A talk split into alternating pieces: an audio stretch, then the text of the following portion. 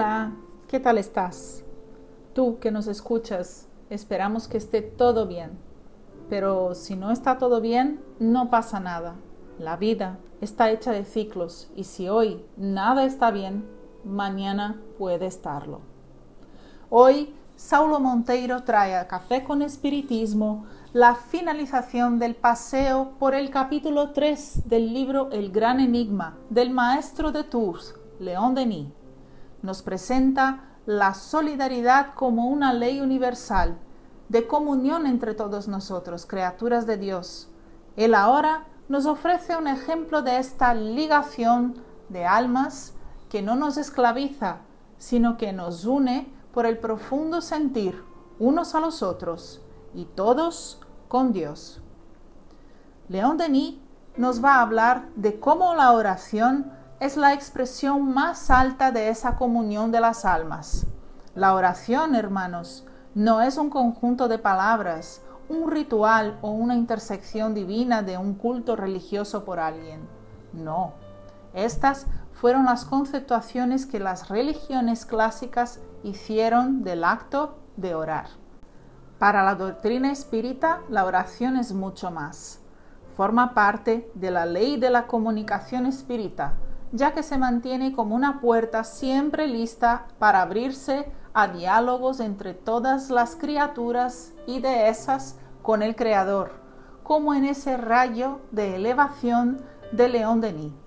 De pie sobre la tierra, mi sostén, mi nodriza, mi madre, elevo mi mirada hacia el infinito, me siento envuelto en la inmensa comunión de la vida.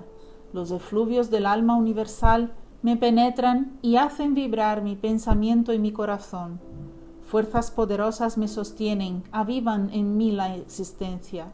Por todas partes donde se extiende mi vista, en cualquier sitio donde mi inteligencia se fije, veo, discierno, contemplo la gran armonía que rige a los seres y que por vías diversas les guía hacia un fin único y sublime. Por doquiera veo radiar la bondad, el amor y la justicia. En el libro de los espíritus, en la pregunta 659, ¿cuál es el carácter general de la oración? La oración es un acto de adoración. Orar a Dios es pensar en Él, acercarse a Él, ponerse en comunicación con Él. Mediante la oración se pueden hacer tres cosas, alabar, pedir y agradecer.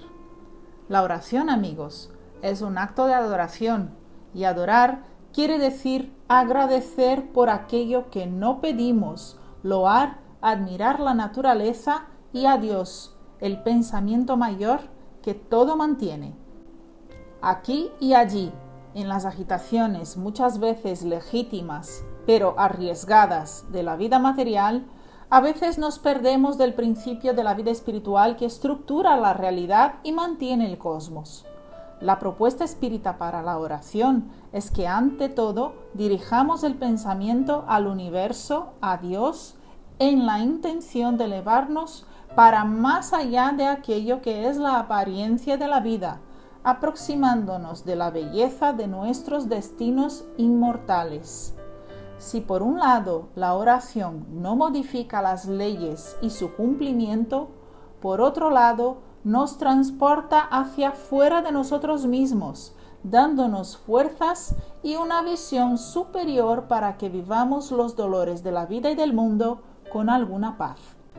Busquemos con Denis la fuerza de la inspiración en lo más alto. Oh Dios mío, oh Padre mío, fuente de toda sabiduría y de todo amor, Espíritu Supremo, cuyo nombre es luz yo te ofrezco mis alabanzas y mis aspiraciones, que ellas suban hasta ti como el perfume de las flores, como los embriagadores aromas de los bosques suben al cielo. Ayúdame a avanzar en la vía sagrada del conocimiento hacia una más alta comprensión de tus leyes, a fin de que en mí se desarrolle más simpatía, más amor para la gran familia humana. Yo sé que por medio de mi, perfeccionamiento moral, que por medio de la realización, de la aplicación de la caridad y de la bondad a mi alrededor y en provecho de todos, me acercaré a ti y mereceré conocerte mejor, comunicarme más íntimamente contigo en la gran armonía de los seres y de las cosas. Ayúdame a despojarme de la vida material, a comprender, a sentir lo que es la vida superior, la vida infinita. Disipa la oscuridad que me envuelve. Deposita en mi alma una chispa del fuego divino que reanima y abraza a los espíritus de las esferas celestes. Que tu dulce luz y con ella los sentimientos de concordia y de paz se derrame sobre todos los seres. Y aquí Saulo interrumpe rápidamente este texto embriagador que desarrolla nuestra sensibilidad hacia algo notorio, volviendo hacia él.